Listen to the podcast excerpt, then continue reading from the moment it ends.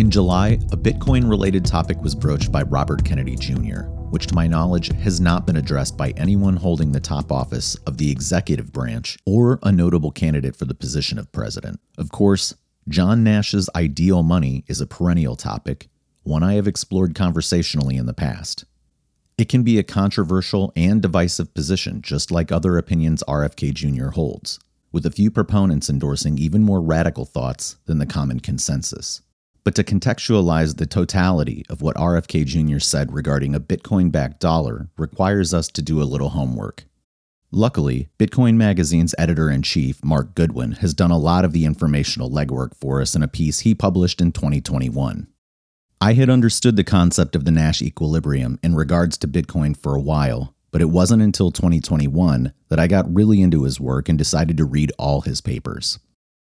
Ideal Money was introduced to me by a couple of gentlemen on Twitter who had been writing about Nash and Bitcoin for years Jal Torre and John Gulson. I know the ultimate monetary showdown is between the US dollar and Bitcoin, and the ideal money concept really outlines an articulate path forward for monetary policy and inflation targeting as political and apolitical money collide. Money is just a technological tool for bargaining, and no one understands the axioms of bargaining better than John Nash. I recommend reading The Essential John Nash by Kuhn and Nasar, Parallel Control, as well as the various iterations of his Ideal Money lectures to begin to grok the Nashian orientation.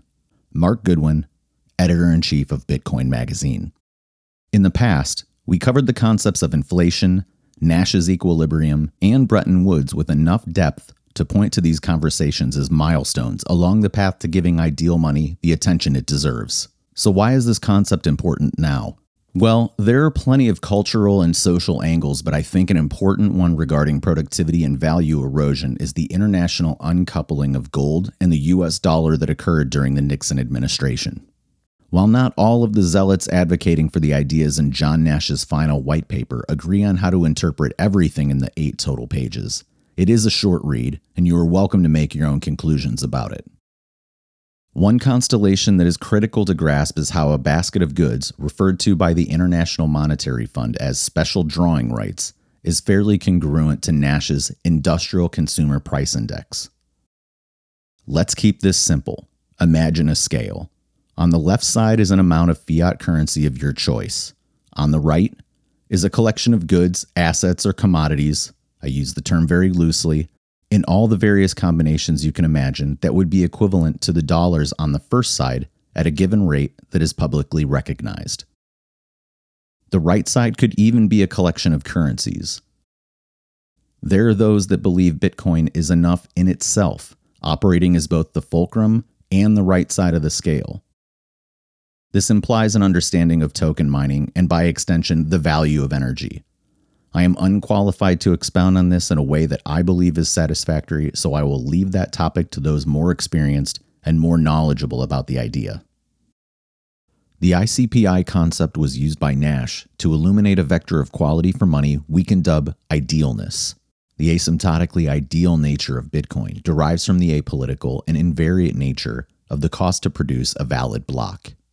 Bitcoin is asymptotically, rather than perfectly, ideal because it self adjusts to the cost to produce blocks, aka difficulty, to the previous period's mining computational expenditures, and it is invariant in that the adjustment is predefined constitutionally at Genesis and locked in as such by the ever increasing entropy of the totality of each of the network participants' utility functions. Any major currency that constitutionally pegs to Bitcoin thus necessarily inherits the benefits of this quality of idealness. Jal Torre, Nash's number one ideal money evangelist. Over the last three and a half years, we have watched as central banks have flooded the markets with currency. The cost of goods has increased in the wake of trade route bottlenecks and the excess liquidity available to outbid the competition. We are still seeing commodity price spikes occurring globally, such as in the European energy markets. Now imagine, if you will, that the scale embodies the concept of ideal money.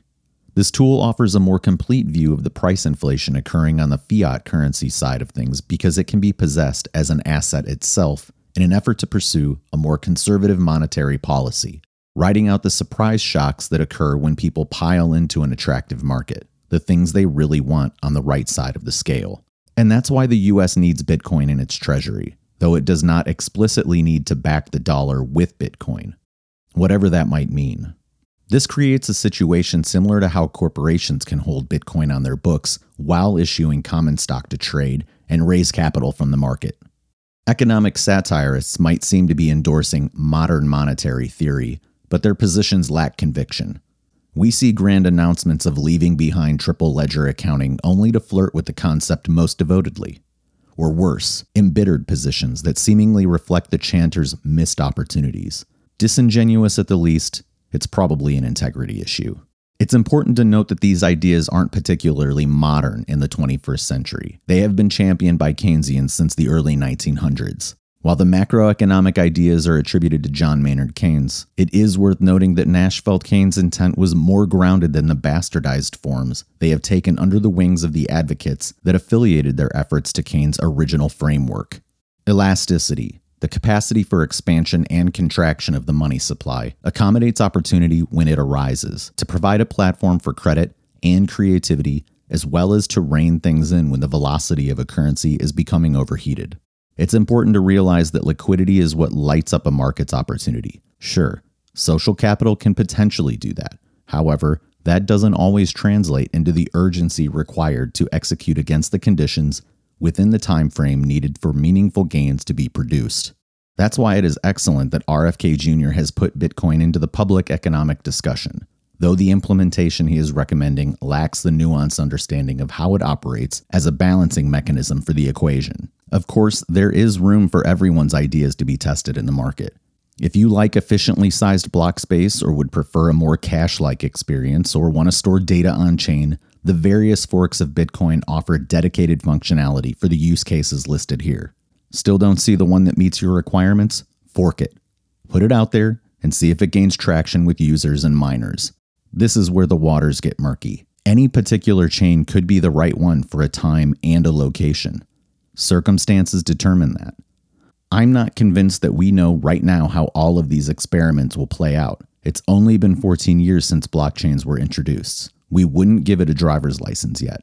However, his ideas about how blockchains create transparency are spot on. The opportunity is the prospect of Bitcoin being used as a medium of exchange. RFK Jr. wants to reduce capital gains tax for Bitcoin, which would be good, but we should get rid of the capital gains tax entirely. Bitcoin eliminates the need for a central bank digital currency and ensures that everyone is accountable, including governments. Forking could be good, but there is no provision to handle that legally. Right now, if there is a chain split, you have to treat the new coins as income. Daniel Krawisz, Bitcoiner. To me, forking enables customization. As open as the Bitcoin network is, our internet networks are not. In addition to the discussion of security is jurisdiction. Creating dedicated subnetworks of Bitcoin has already occurred for functionality, and I believe that we will see more that are akin to fashion, such as we see in the cryptocurrency industry at large, as well as legal boundaries in accordance with governments. So, how does Robert Kennedy Jr. know this is the direction we should go regarding U.S. monetary policy? Sure, there is a latent interest in returning to a metal backed currency, and some would conflate this idea with what he is saying in regards to a Bitcoin backed dollar. However, they should not. As the asymptotic model implies, it is a pursuit, a platform to expose low integrity economic policies and to increasingly reduce the space it has to grasp additional mind share. But that is all right. In totality, the Bitcoin experiment is flexible. And while 15 years in, the concept has established itself. That doesn't mean every application has been explored through each potential iteration users must continue to test its viability, and we are the government. There is room to run to see how much territory exists beyond the map, whether that be through forks or merely holding Bitcoin on balance sheets. Inevitably, our politicians will have to grapple with these issues, and if Nash has anything to say about it, we will shift towards equilibrium.